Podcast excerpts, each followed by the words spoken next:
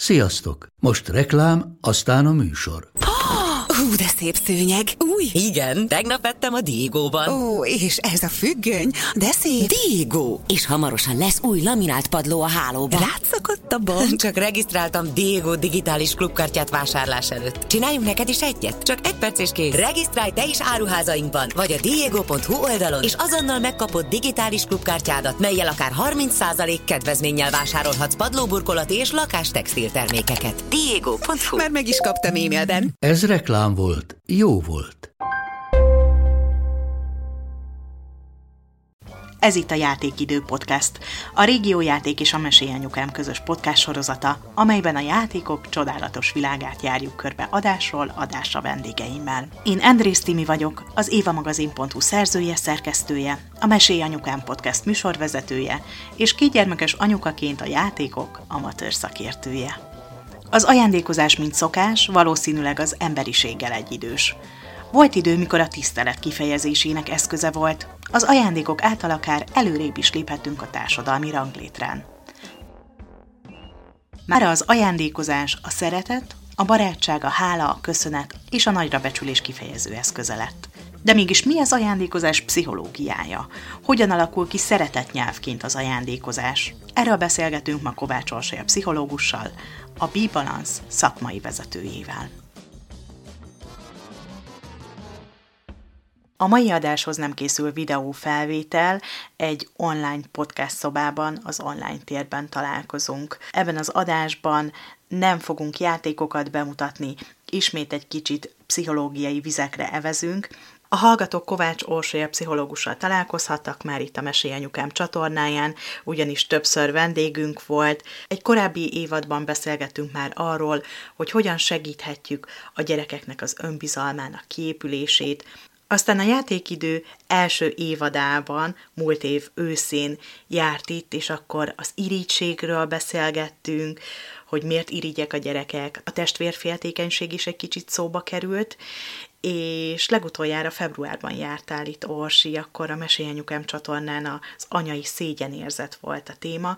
Az egyik olyan adás volt, amivel kapcsolatban a legtöbb visszajelzést kaptunk. Én azt gondolom, hogy a mai adás is nagyon-nagyon érdekes lesz, Úgyhogy köszönöm szépen, hogy elfogadtad a meghívásomat. Köszönöm szépen a meghívást, meg szeretettel köszöntök minden hallgatót.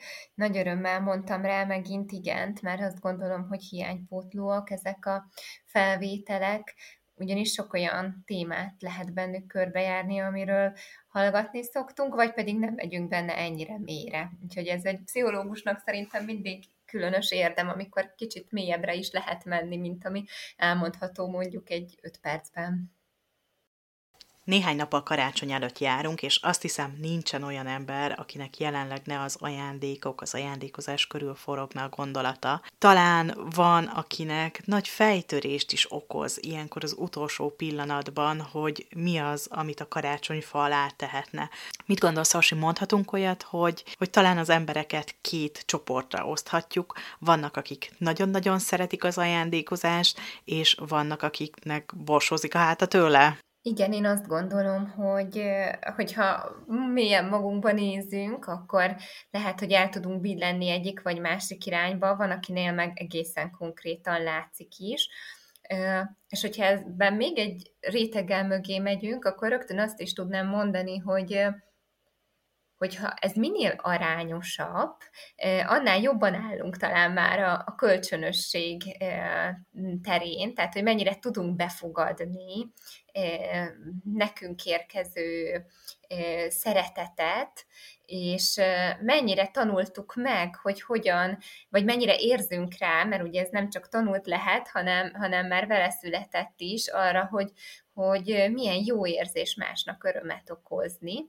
És hát nagyon szép tud lenni, ha ez valahogy kiegyenlítődik, mert hogy mi is energiával működünk, és ugye sok önfeláldozó típusú ember tapasztalja meg egy idő után, hogy ha folyamatosan ő ad, ő ad, akkor meg tud billenni ez az egyensúly, és lehet, hogy rossz érzések formájában ölt testet, míg hogyha ha ő is tud kapni, ha nem is feltétlenül csak az ajándékok útján, de valamiféle módon, akkor az az egyensúly sokkal tovább fenntartható. És hát az ajándékozás azért az nem a karácsonyfa alatt kezdődik, amikor átadjuk a csomagot, hanem az ajándékozásnak azért van egy ilyen hosszú lélektani folyamata, nem? Amíg kitaláljuk, amíg gondolunk a másikra, vagy megfigyeljük hónapokig, hogy vajon minek örülne, amíg kutatjuk az ajándékot, amíg erőfeszítést teszünk, hogy elmenjünk és beszerezzük, amíg becsomagoljuk, gondosan becsomagoljuk, és aztán ahogy átnyújtjuk, szóval az ajándékozás az tényleg egy ilyen nagyon-nagyon hosszú folyamat, és én arra gondolok, hogy lehet, hogy valakinek ez a hosszú folyamat az, ami, ami megnehezít ilyenkor egy kicsit az életét.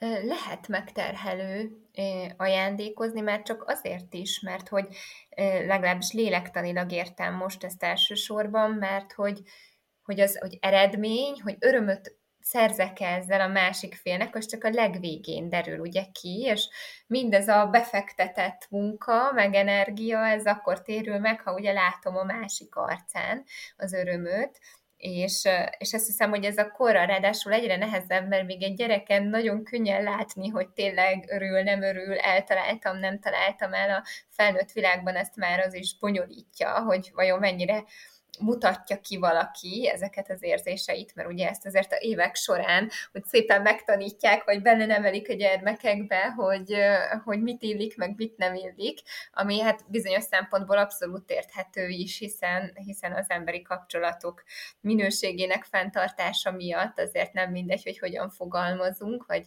mennyire, mennyire keretezzük szépen a, az őszinte érzéseinket és hogy, hogy ez a folyamat milyen, milyen jó esetben hosszú, tehát nagyon tetszett, hogy ezt így végig, végig mondtad, mert én azt gondolom, hogy, hogy a, akkor tudjuk valahogy a stresszt is, vagy az ehhez kapcsolódó feszültséget oldani, hogyha nem, nem, a, nem úgy gondolkodunk róla, mint egy ilyen kötelező feladat, amit le kell tudni, és ami egy teljesítményt mutat be rólam, vagy velem kapcsolatban, mert hogyha ide pakolódik, akkor még, még nehezebb lesz ezt végig, végig vinni, végig csinálni. És, és itt szokott sok ember abba a hibába esni, hogy, hogy inkább sokat vesz, hogy valami biztos betaláljon, és közben ugye az is olyan sok energia, hogy sokat beszerez, hogy lehet, hogy pont a lényeg veszik el ez a, ez a folyamat, amit mondtál, ahol én próbálok ráhangolódni a másikra, ahol én belépek a másik fél belső világába, és megpróbálom megérteni, hogy neki mire lenne szüksége, esetleg még jobban figyelek rá, ugye mindenkinek vannak félmondatai az egész év során, vagy jelzései, hogy minek örülne, vagy mi, mi jönne most neki jól, hogy ezeket én akkor tudatosítom el, és dolgozok-e vele, hogy az neki tényleg jó, az még ráadásul benne van az én önazonosságom, mert szeretünk olyan ajándékot venni, amivel egyetértünk, tehát lehet, hogy a, a, a, az én szerettem a lövöldözős online játékra vágyik, de ha én magam például ezzel nem tudok azonosulni, akkor lehet, hogy, hogy nem ez a legjobb választás. Tehát, hogy annyiféle szempont van, amit, amit az ember ilyenkor mérlegel, hogy, hogy ebbe tényleg energiákat kell rakni. Na igen, ebben teljesen igazad van. És hát vannak azok az emberek is, akiknek pedig nem könnyű ajándékot venni. Most egy vallomás fog következni. Az én férjem mindig azt mondja, hogy számára nekem nagyon nehéz ajándékot adni, mert hogyha át kell menni a város túloldalára, meg kell mászni a hegyet, visszafelé egy hajóval kell átkelnie a Dunán, egy másik boltban kell a csomagolóanyagot beszereznie, egy harmadikban pedig a masnitre, és úgy csomagolja hogy ne látszódjon a cellux, tényleg gondosan, egy szép csomagolásban kapom az ajándékot, akkor egészen más a mosoly az arcomon, mint akkor, hogyha egy webshopról megrendeli az ajándékot, ami már kb. be van csomagolva. Nem tudom egyébként, hogy ez tényleg így van-e, de mindig ezzel viccelődik. És, és ebbe a példába két fontos dolog is benne van, hogy, hogy egy ajándék igazából kettős szimbólum. Mert szimbólum maga a dolog, amit átadunk, mégpedig van egy, egy, egy konkrét szimbolikus jelentősége. Tehát ha mondjuk én egy virágot adok a másiknak, annak más a jelentése, mint ha egy könyvet adok, hogy mikor fog azzal a dologgal foglalkozni, hogy ez a szépségéhez kapcsolódik, a szórakoztatásához kapcsolódik, a, tehát hogy valamihez kapcsolódni fog az a tárgy. Egyrészt ennek is van már egy szimbolikája, egy üzenete, amit elmond valamit arról, hogy nekem mit jelent a másik. És ugye van egy másik szimbóluma is, mégpedig az, hogy én mennyi energiát és erőfeszítést tettem bele abba a tárgyba. Tehát sokan például kifejezetten a házi készítésű ajándékokat preferálják, mert tudják, hogy akkor a másik abban az időben, amíg azt elkészítette, létrehozta, is rájuk gondolt és ennek a kifejeződése jelenik meg az ajándékban, vagy az, hogy tényleg mennyi ment el érte, ugye az is, is az idő, energia, rám gondolás vonzata.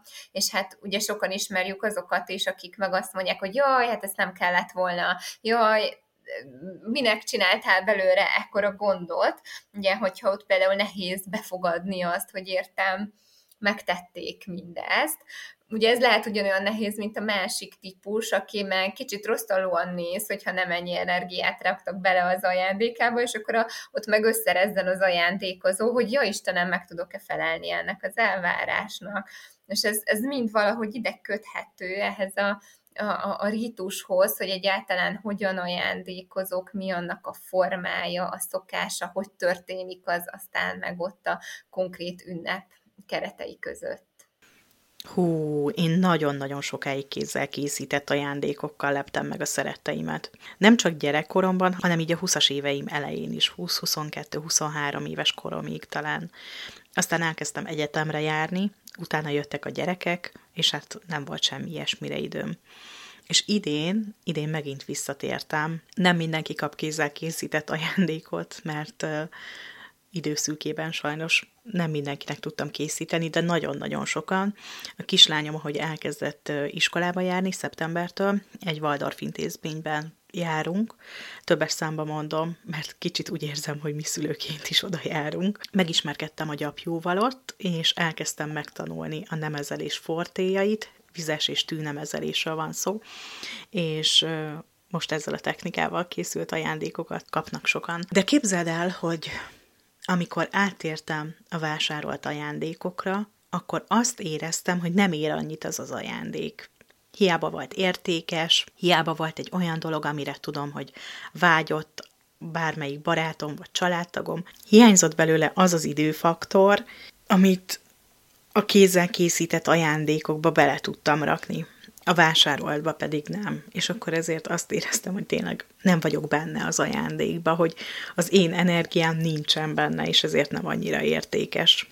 Annyi, de annyi tárgyal veszük egyébként körül magunkat, annyira sok a, a, tárgyi világban a, a különféle eszközöknek a, a száma, hogy szerintem sokan tudják, hogy jobbról balra alig férnek el a lakásban a sok ö, történettől, ami, ami felgyűlik, felhalmozódik, meg hát szerintem arról is sokat beszélgettetek már itt korábbi adásokban, hogy látni, hogy a gyerekek is hogy elvesznek a tömérdek ajándék mm, közepette, és végül nem játszanak semmivel, mert hogy azzal a rengeteg uh, holmival nem tudnak igazából mit kezdeni.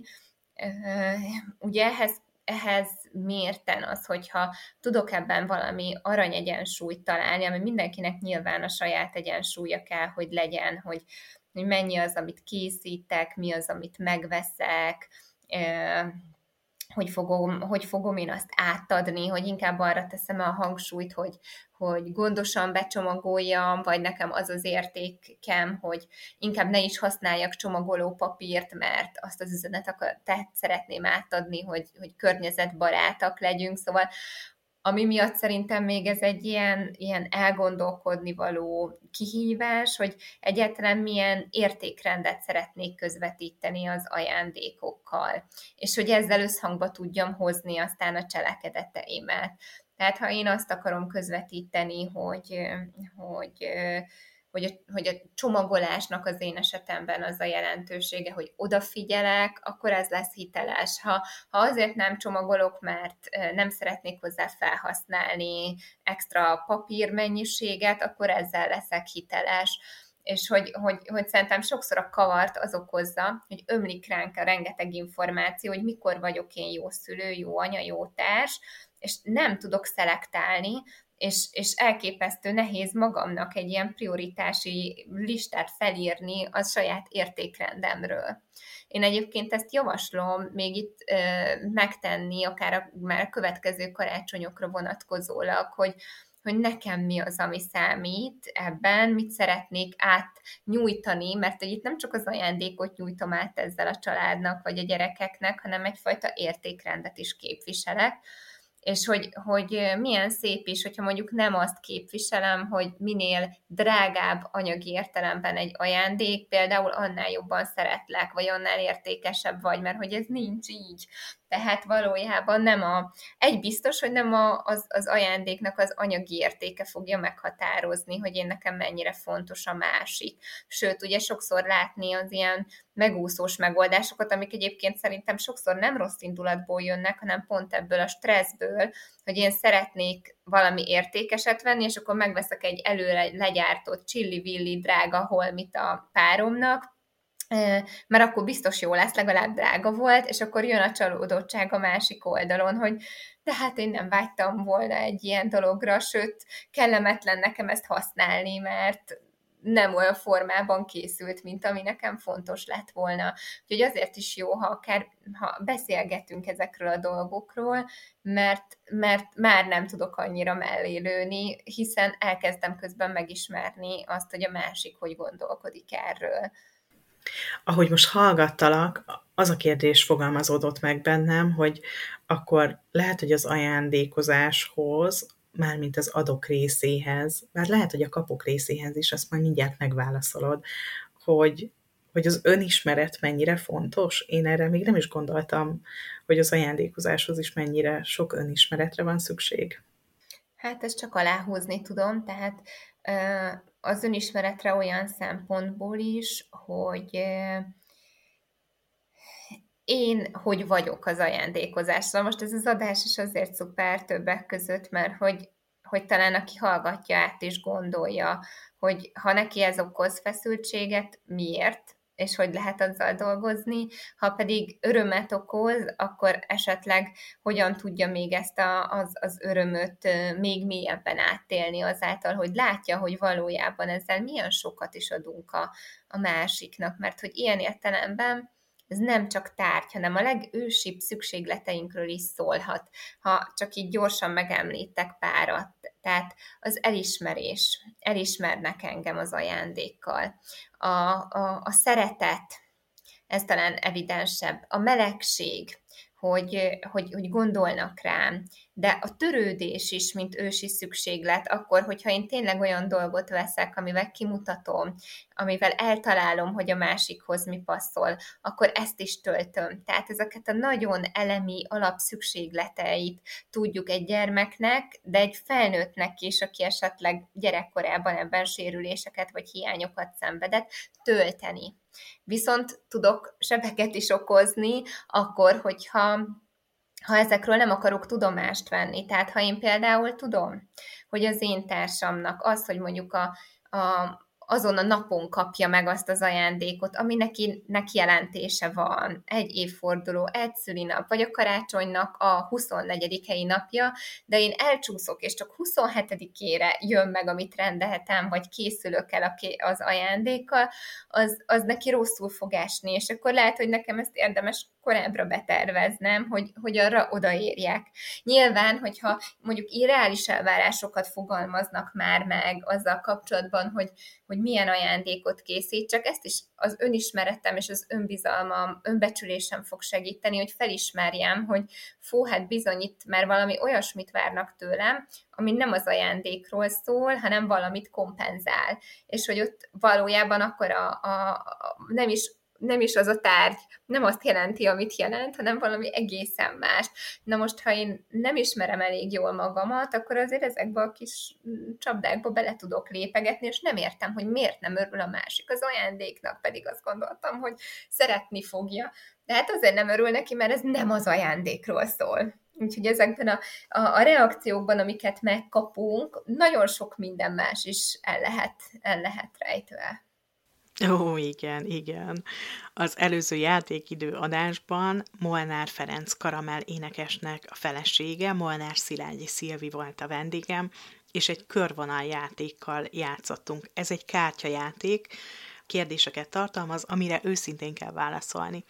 És az egyik ilyen kártyának a kérdése az volt, hogy mi volt életed legrosszabb ajándéka? Amit kaptál. És nem szeretnék minden poént lelőni, hogyha nem hallottátok még, kedves hallgatók, azt az adást, akkor szeretettel ajánlom, mert nagyon szuper értékes epizód lett, de volt egy olyan történet, hogy valaki a 30. születésnapjára egy 50 literes kukát kapott. És hogy azért 30. születésnapra, kerek évszámra valami valami értékesebb, nagyobb ajándékra vágyott volna az illető, de hogy vajon mi volt a megajándékozóban, amikor megvásárolta ezt a meglepetést, és hát ahogy most ezt itt végigvezetted, igazából nagyon sok minden lehetett benne. Valószínű valamilyen praktikumra törekvő személyiség volt. A másik dolog, ami eszembe jutott, hogy így hallgattalak, a szeretet szóról, amit említettél, mint legősibb szükségletünk, hogy az ajándékozás az az egyik szeretet nyelv az öt közül,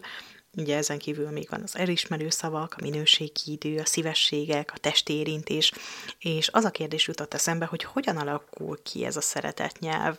Amikor megszületünk, akkor a személyiségünkbe bele van égve egy szeretetnyelv, meghatározza a személyiségünk, hogy mi lesz a szeretetnyelvünk, vagy pedig ezt hozzuk gyerekkorunkból, hogy mit tapasztalunk, mit kapunk a szüleinktől, mit hozunk a puttonyunkban, és hogy ez változik egyébként a korral, ahogy idősödünk, változik a szeretet nyelvünk.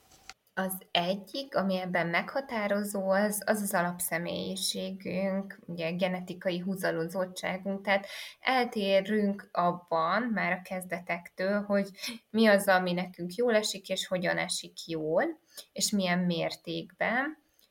Ezt nagyban befolyásolja az is, és formálja, hogy hogyan viszonyulnak hozzánk a kezdeti életévekben, és de ez az egész életünk során formálódik, Úgyhogy igen, csak nagy átalakulások lehetnek benne. Tehát akinek már mondjuk picit nagyobb bacska gyereke van, az például látja, hogy van az az időszak, mint a, főleg az óvodáskor, meg az iskoláskor eleje, eleje, amikor a gyerekek nagyon szeretnek ajándékot kapni, és, és sokat, minden nap levennének valamit a polcról a boltban legszívesebben, és, és, szeret, és maga az, a, az, az újdonság öröme, az, az, az nagyon be tudja őket mozgatni, és aztán idővel korra lesz sokan teljesen elhagyják, és, és, és nem lesz akkora jelentősége számukra a tárgyaknak, ezért sem mindegy, hogy ilyenkor a szülő hogy reagálja le, tehát, hogy például nem minősítse a gyereket irigynek, vagy telhetetlennek, hogyha az a gyerkőc akar venni, mert ez egy egy, abban a korban egy teljesen természetes dolog, hogy úgy ismerem meg a világot, hogy be akarom kebelezni, azt akarom, hogy minden az enyém legyen, és valójában ez egy ismerkedésről szól a világgal, és hogyha kíváncsi a gyerekem minden tárgyra, meg minden tárgyhoz való viszonyára, az egyébként egy jó dolog. Tehát ezt úgy keretezni, hogy telhetetlen vagy, az kicsit olyan, mintha azt mondanám, hogy ne légy kíváncsi a világra. És, és hát miért ne lehetne kíváncsi, csak elmagyarázhatom neki, hogy ez tök jó, de ennek most itt van a helye a boltban, és hogy, hogy ezt majd nem tudom, visszajöhetünk és megnézhetjük még itt a boltban, de ennek mondjuk itt van a helye, és otthon megvárják ugye a játékait, hogy játsz velük, és, hogy, és, és, és egyebek, szóval, hogy, hogy nem mindegy, hogy hogyan reagálunk például erre, a, erre a szükségletére a gyereknek, amit látunk megjelenni. Ugye azért szoktak a szülők általában inkább dühösek lenni, vagy frusztráltak, mert, mert az van bennük, hogy ha én szeretem a gyerekem, akkor minél több mindent megveszek neki, viszont mi van akkor, ha nem tudom megtenni, hiszen elképesztő drágák a játékok, és valójában magukra haragszanak, hogy miért nem lettem én sikeresebb ember az életemben, hogy bármit megvehessek ennek a gyereknek, és akkor ez a frusztráció kicsattan, kijön egy ilyen átlagos helyzetben, mint hogy a gyerek a boltban le akar venni valamit a polcról, és ez meg állítja, hogy egy ilyen helyzetet is inkább egy kapcsolódási élményként, vagy tapasztalatként, vagy tanításként, vagy példamutatásként élhessünk meg, hanem átmegy egy ilyen büntetős, frusztrálós helyzetbe, és, és ilyen módon formálja tovább mondjuk azt a gyerekben, hogy mondjuk kialakul egy olyan hiány, hogy én semmit nem kaphattam meg, de valójában ez nem a tárgyra vonatkozik, és hogyha lesz egy olyan felnőttem, aki állandóan vásárlással akarja betölteni az érzelmi hiányállapotait vagy szükségleteit, azt meg kell értenem, hogy nem a valójában nem arról a Barbie babáról szólt, hanem a, arról a szeretetről, vagy figyelemről, vagy odafigyelésről, amit nem kapott meg, csak így tudja esetleg megfogalmazni, így megy át egy ilyen kompenzáló viselkedésbe, és ugye ezért is jön a kiábrándulás, hogy vehetek meg magamnak bármit, vagy a felnőtt társam vásárolhat nekem drága holmikat, mert ezzel sem lehet azt a szeretetet pótolni, ami meg mondjuk nem volt jelen a, a családban. És akkor ezek a gyerekek felnővén válnak olyan szülővé, akik pedig mindent megvesznek a gyereknek, és mindent szeretnének megadni nekik egész életükben, mert hogy így kompenzálnak, hogy esetleg ők gyerekként nem tudtak megkapni annyit, vagy csak minimálisat, amennyit a család megengedhetett magának. Pontosan erre hoznék is egy példát. Én gyerekotthonokban nevelkedő gyerekekkel foglalkozom sokat, és náluk például az figyelhető meg, hogy hogy a kapcsolódás elé kerülnek a tárgyi javak, mivel soha semmi magántulajdonuk nem lehetett, vagy azt is elvették tőle, vagy hát sok olyan gyerkőc van, aki élete első tíz évében soha nem kapott még karácsonyi ajándékot a saját szüleitől.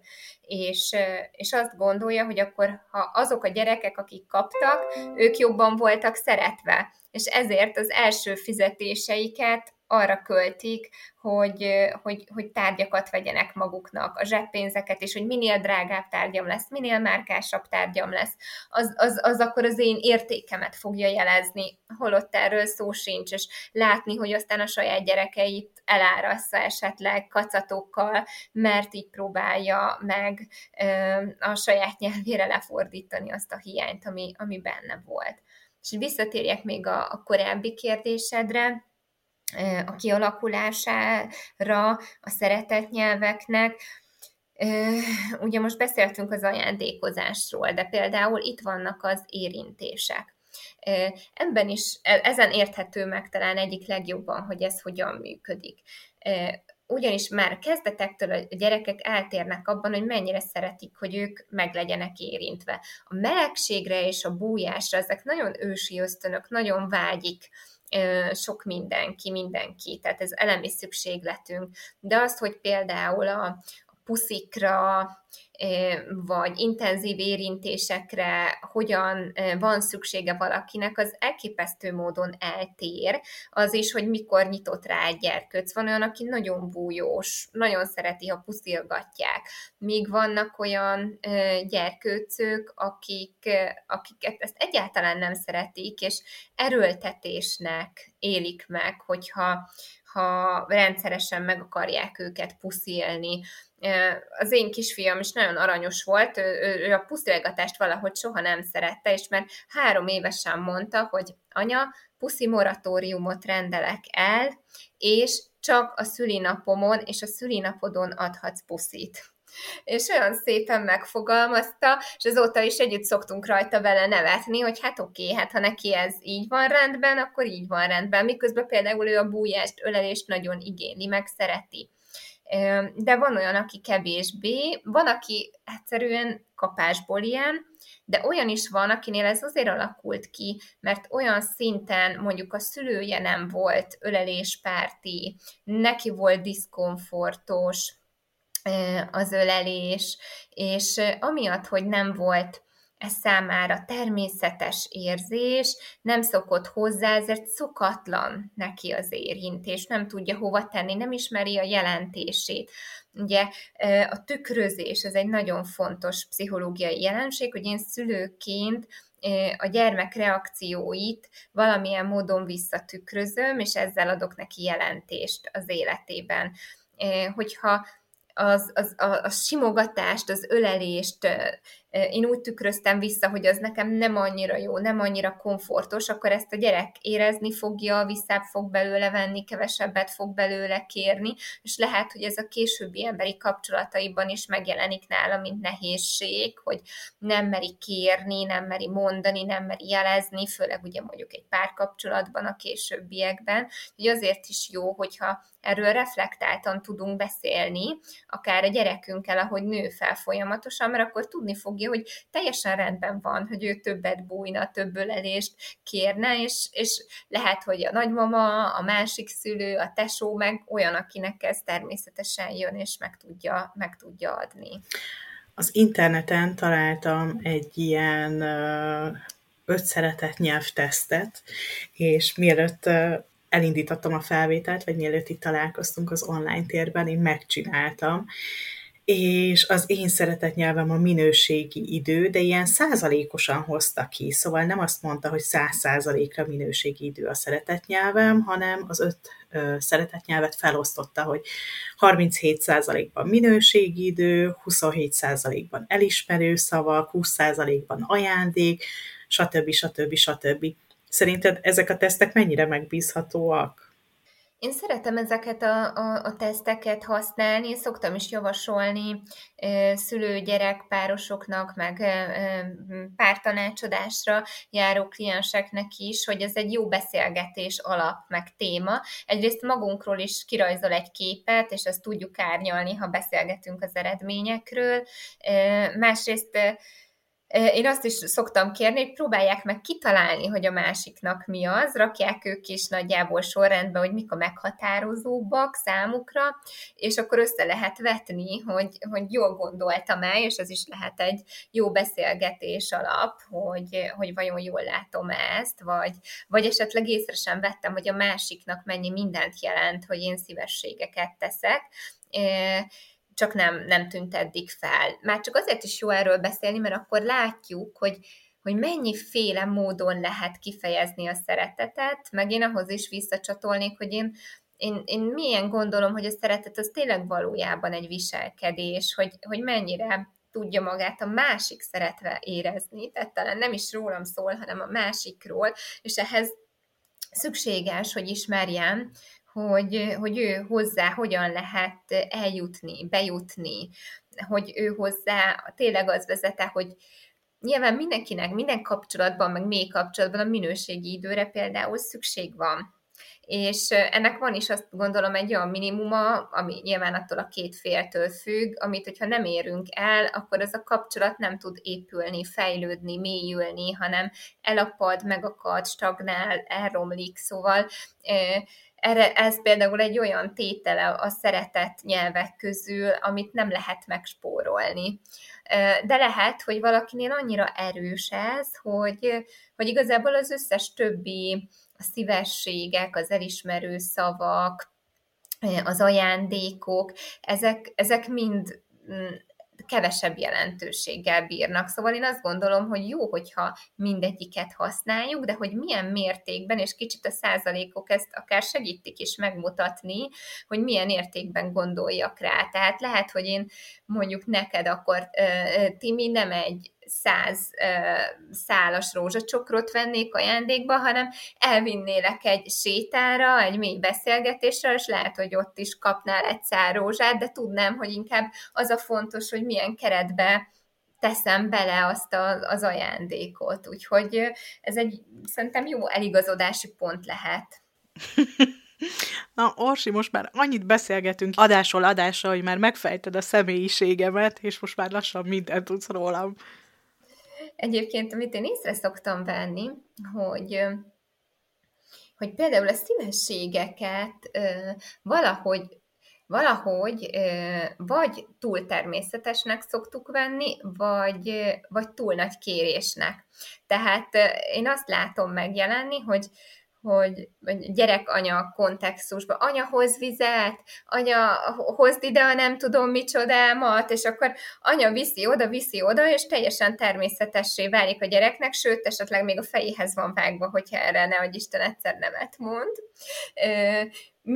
miközben ugye ezek az én energiámból jövő gesztusok, ami számít, és ugye ezt is például nagyon jó lehet elmagyarázni egy gyereknek, csak azért is, mert hogy ő a felnőtt kapcsolataiba is ezt viszi tovább, és, és milyen jó lesz majd annak a feleségnek vagy férnek, ahol megemeli a kis lábát az illető, és amit tud, azt elintéz magának, meg visszaad, és, és azt láttam, hogy van a másik oldal, aki pedig olyan szinten nem enged segítséget kapni, hogy nem lehet neki szívességet tenni, mert, mert mindig ő akarja azt, hogy ő ne legyen senkinek adósa, mindig ő adjon többet. És ilyen, tehát hogy ez, ez, a, ez a kettő szerintem egymás mellett meg szokott jelenni, és hoz létre nem túl egészséges dinamikákat. És erre is mondtam, hogy jó megtanulni adni és kapni nem csak az ajándékok szimbolikus tárgyi világában, hanem például a szívességekében is, és hogyha én nem tudom befogadni elfogadni a szívességeket, akkor lehet, hogy önismeretileg át kell gondolnom, hogy vajon miért lehet, hogy félek tőle, hogy, hogyha én nem adok mindig többet, mint a másik, akkor nem fog szeretni, vagy el fog hagyni, vagy nem lehetek senkinek az adósa, mert majd le fogja rajtam verni valamilyen módon, mert ez megtörtént mondjuk gyerekként, vagy gyerekkoromban. Úgyhogy nagyon sok hagymahéjat lehet lefejteni ezekről a, a, a szeretett nyelvekről, hogyha mélyebben beléjük nézünk. Ó, igen. És, és ez mennyiszer jelen van. És én azt veszem észre egyébként, hogy az anyaság ezt a, ezt a mennyire tudom elfogadni a szívességeket, vagy én mennyire tudok adni szívességet, ez, ez így valahogy még jobban kihozza ennek az élét, hogy mennyire, mennyire sokan nem tudunk segítséget kérni. Ugye erről nagyon-nagyon sokat beszéltünk már a Mesélyanyukámban. Mm, nagyon sok adásban feljött ez a téma. Amiről szeretném, hogy még beszéljünk egy kicsit, Orsi, a játékidőnek az első évadának a záró része karácsonyra esett, és akkor a cipős doboz akcióról beszélgettünk, az adományozás fontosságáról, hogy hogyan csatlakozzanak a gyerekek ehhez az akcióhoz, de nyilván nem szakértői szemmel vizsgáltuk ezt a kérdést. Szerinted fontos az, hogy bevonjuk a gyerekeket az ajándékozásnak ezen formájában, és hogyha igen, akkor hány éves kortól érdemes, mikortól érett arra a gyerek, hogy valóban megértse, hogy mondjuk az ő megunt, de még jó állapotban lévő játékait, amikor bedobozolja, akkor az másnap mennyire sokat segít, vagy például ez tud egy gyerekben mondjuk törést okozni? Nekem sokszor megfordul a fejemben, hogy, hogy így elárulni az igazságot így a gyerekeknek, az így, azt így szabad-e? Mert hogy azt, azt gondolom mindig, hogy, hogy vajon az mennyire mennyire érinti majd őket rosszul, ugye ők még csak négy és hét évesek. Nagyjából óvodáskortól a legtöbben már megértik, hogy mások más helyzetben vannak, más körülmények között élhetnek. Ami fontos, hogy hogyan beszélünk róla semmiképp sem jó például bűntudatkeltően, és sokan ebbe a hibába esnek, hogy akkor ezt rögtön ilyen nevelési célzattal használják fel, hogy bezzeg te még ennek sem örülsz, míg a másiknak még az sincs. Tehát ezt például teljes mértékig javaslom kerülni, mert ebből nem az az üzenet fog átmenni, hogy de jó adományozni, hanem hogy én rossz vagyok és ezeket, ezt a kettőt nem jó egész egyszerűen összekeverni, vagy, vagy ilyen módon használni, sokkal inkább úgy, hogy én részt vehetek abban, hogy egy másik személynek, gyereknek, lénynek jobb legyen ezen a, a, a földbolygón, hogyha ebbe én is teszek egy kis figyelmet, vagy energiát, és, és megint csak arra is taníthatom ezzel a, a, a saját gyerkőcömet, hogy hogy milyen módon gondoljam végig, hogy annak a másiknak mire lehet szüksége. Tehát teljesen más üzenete van annak, hogy mondjuk egy széttört kacatot, amit gyakorlatilag már szemétbe kéne dobni, ajánlok fel a szegényebbeknek, mert nekik még ez is jó lesz, hát ez, ez nagyon nincs így rendben, vagy pedig azt mondom, hogy együtt megyünk el, és választunk valamit, vagy csinálunk valamit annak, aki esetleg otthon nem fog kapni ilyen ajándékot, mert hogy ennek örülni fog. És akkor itt ne a másik nyomorára rakjam a hangsúlyt, nem attól lesz az értékesebb megélés, hanem, hanem arra a gesztusra, hogy én részt tudok venni abban, hogy egy másik embernek jobb legyen, boldogabb legyen, jobban örüljön neki, és hogyha erre a részre tesszük a hangsúlyt, akkor ez nem lesz egy törés, vagy egy negatív megélés, inkább egy ilyen valóság kép mutatása a, a világról, amivel előbb vagy utóbb úgy is találkozni fog a, a gyerek, de jó, hogyha ezt mondjuk egy ilyen szép szeretett burokban tapasztalja meg, vagy, vagy látja először, illetve lehet ez is egy ilyen közös folyamat, amikor döntünk róla, hogy ezzel a beteg kutyusokat segítjük, vagy a, azokat, akiknek nem lehet mellettük a családjuk, vagy akik kórházban gyógyulnak, mert akkor egy csomó olyan téma jön fel, amiről nagyon értékes módon lehet elkezdeni beszélgetni a gyerekekkel, akiknek olyan szép meglátásaik szoktak lenni ilyen dolgokkal kapcsolatban, amiről azt gondolom, hogy mi is tanulhatunk. Ráadásul utat nyit így a minőségi időn felül még az elismerő szavak használatának is, amiből én azt gondolom, hogy egy jól célzott elismerő visszajelzésből sosem lehet sok, mert hogy vissza tudom jelezni, hogy de jó szívű vagy, hogy erre időt szántál, de jó, hogy hogy ezt megfogalmaztad, és ezek az elismerő szavak pedig táplanyagok a gyerekeknek, és, és építik az önbecsülésüket, és itt tulajdonképpen mi is nyerünk ezzel. Volt egy anyukával egy beszélgetése, aki mondta, hogy nagyon-nagyon szeret adományozni, és karácsonykor több szervezetnek is tud, szokott segíteni, de hogy a gyerekeket nem meri belevonni, azért, mert attól fél, hogy akkor a, az angyalkák, meg a Jézusnak a csodája elveszik, hogy akkor lebukik, vagy hogy hogy, hogy valakinek az angyalok, vagy a Jézuska nem visz ajándékot karácsonyra, és hogy miért van arra szükség, hogy így mi segítsünk nekik. Ugye ez is egy ilyen nagyon érdekes téma így az ajándékozás kapcsán szerintem. Gyerekek elképesztő módon még mágikus világban élnek, ami azt jelenti, hogy Számunkra teljesen logikátlannak tűnő anomáliák is megférnek egymás mellett, és nem bontják meg a rendszert, amiben, amiben működnek. Amivel azt is akarom mondani, hogy, hogy igazából teljes mértékig megférhet az egy gyermeki világban, hogy, hogy mondjuk az angyalkák vagy a Mikulás az bizonyos helyekre el tud jutni, mert hogy ez egy szimbólum, bizonyos helyekre meg nem tud eljutni, mert az olyan nehéz, hogy még a Mikulás vagy az angyalkák vagy a Jézuska sem tud oda bemenni. És hogy ezért van szükség mondjuk arra, hogy mi megtaláljuk azt az utat, aki oda is bejut. Tehát a, a, a mesék világa tényleg annyira tágteret hagy arra, hogy leképezzük a világunkat, és ez ugye én ilyen értelemben azt gondolom, hogy nem is hazugság, vagy nem megtévesztés, hanem csak egy másik nyelvnek a használata. Hiszen én az egyikkel azt mondom, hogy, hogy azért kapod meg ezeket a csodás dolgokat, mert szeretjük egymást, mert jó gyerek voltál, mert, mert szeretnénk, hogy minél jobban érezd magad, meg ezek a kis csodalények is erről gondoskodnak, de hát valójában ez ugye a mi szeretetünk, amit ilyen szimbolikus formában juttatunk el a gyerekekhez.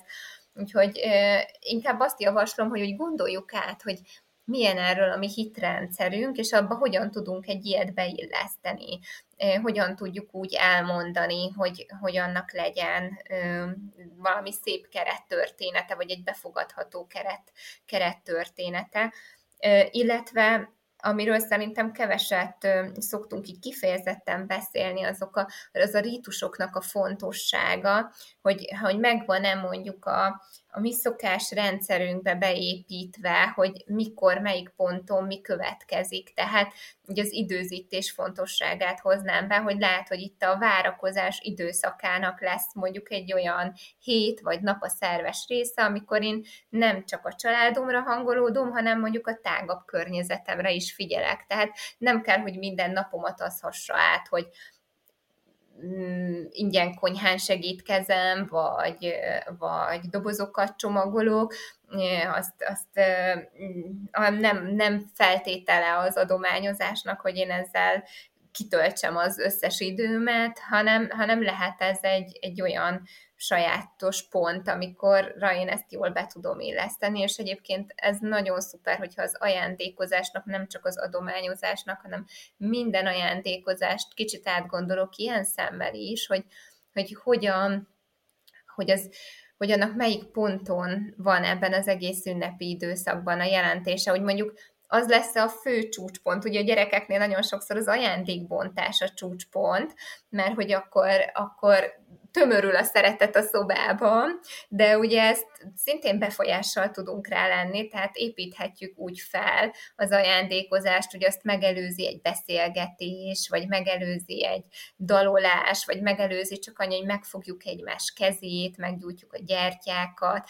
elmondjuk, hogy miért vagyunk hálásak a másiknak abban az évben, miért, vagyunk, miért lehetünk önmagunknak hálásak ebben az évben, és ezzel a hangsúlyt már is egy kicsit alakítottuk, és már is az ajándékoknak például az lesz a szerepe ebben a rendszerben, hogy egy hála kifejezés önmagunk meg mások felé. Úgyhogy van rá abszolút befolyásunk és hatásunk, hogy mi, mi hogyan fogjuk megközelíteni, milyen jelentést fogunk adni magának a karácsonyi ajándékozás rítusának is, mm, és hogy az, az, az, az hogy fog lecsapódni utána a gyermekünkben. Úgyhogy én azt javaslom, hogy még abszolút időben vagyunk olyan szempontból, hogy, hogy, hogy esetleg akarunk-e módosítani azon, ahogy eddig csináltuk, akarunk-e még valamit kicsit hozzátenni, vagy máshova rakni a, a napban, vagy a, abban, hogy hogyan keretezzük, és lehet ezt ezáltal is varázslatossá, megmesésé tenni. Nagyon örülök neki, hogy behoztad ezt a rítust, rituálékat, mert szerettem volna arra is kitérni, hogy sokszor szerintem, legalábbis az én tapasztalataim szerint nem feltétlenül az ajándékozás a csúcspontja az ünnepnek. Sokszor annyira apró dolgok számítanak, jelentenek nagyon-nagyon sokat a gyerekeknek, amire mi nem is gondolunk. Például nálunk a kis csengettyű, ami megszólal, ami még a DDé volt. Vagy például a csillagszórózás a karácsonyfa körül, hogy körbáljuk a fát, és éneklünk, és a csillagszórók szórják a szikrákat. Vagy például a karácsonyi menü, amin most már nem lehet változtatni, annyira ragaszkodnak hozzá a gyerekek.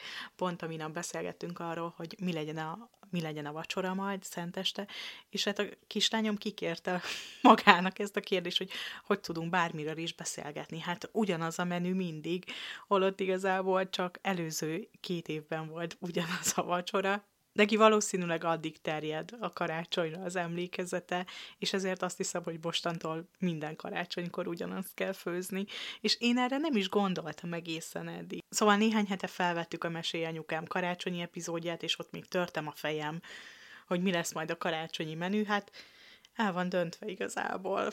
Úgyhogy igen, ezek a rituálék, ezek nagyon-nagyon-nagyon fontosak. Pont úgy, mint akár egy napritmusa, hogy hogy jönnek sorba a napeseményei.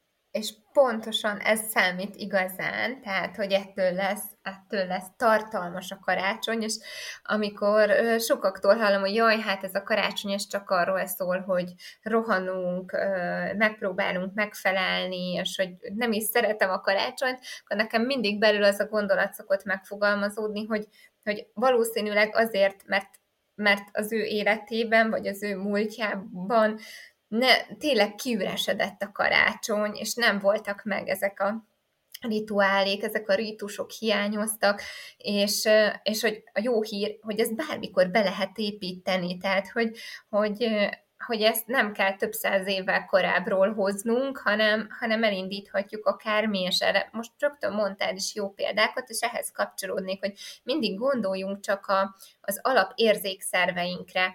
Ugye, mint ahogy mondtad, a csengő szó, a hang jó, hogyha van a rituálékban valami hang, mert van, aki ahhoz tud jobban kapcsolódni. Ugye mondtad a csillagszórót, ugye a fény, akár a gyertyafénye, akár egy égő sor, amit akkor kapcsolunk be. Tehát valahogy a, a fényhez is a látásunkkal kapcsolódunk. Akkor ott vannak a karácsonyi ízek. Milyen jó, hogyha van valami, ami a karácsonyhoz fogja kapcsolni a memóriánkat, az érzékszerveinket, a megéléseinket. Lehet ilyen, ugye a karácsonyi pulcsi, mint a tapintás, ugye a melegség szimbóluma, vagy egy közös karácsonyi pokróc, amiben este bebugyoláljuk magunkat, miközben megnézünk egy mes, karácsonyi mesét, vagy olvasunk egy karácsonyi mesét, úgyhogy lehet az a fenyőfa illata, vagy, vagy, vagy egy finom illatosító, amit ilyenkor karácsony napján indítunk el. Tehát mi ugye így vagyunk jelen a világban az érzékszerveinken keresztül, és ezt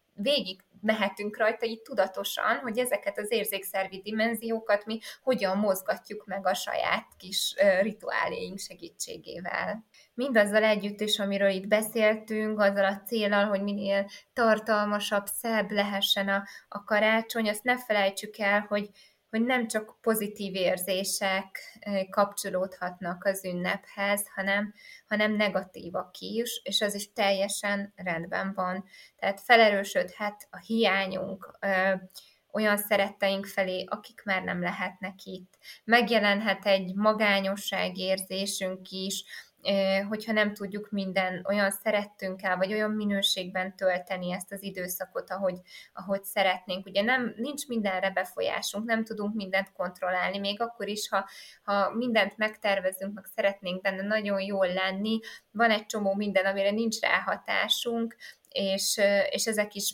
bekerülhetnek ebbe az időszakba, és hogyha próbáljuk ezeket is elfogadni, hogy, hogy ez most ilyen, de hogy ez, ez oké, okay, majd lesz másmilyen is, vagy rendben van, hogy ezek az érzések is itt vannak, sőt, kicsit tudom őket üdvözölni, akkor, akkor könnyebb lesz még ezekkel a nehéz érzésekkel is. Van helye a nehéz érzéseknek a, a karácsonyi időszakban is, mert így vagyunk természetesen emberekből gyúrva, hogy a pozitív meg negatív az állandóan valamilyen arányban ott dolgozik bennünk.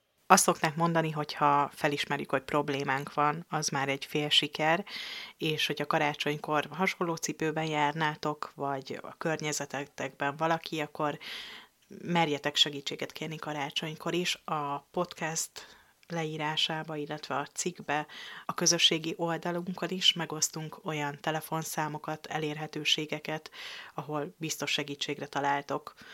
Orsi, nagyon-nagyon szépen köszönöm, hogy itt voltál, és beszélgettünk, azt gondolom, hogy ez is egy nagyon értékteremtő adás lett, és sok olyan szempontot hoztál be, amire én eddig még nem gondoltam.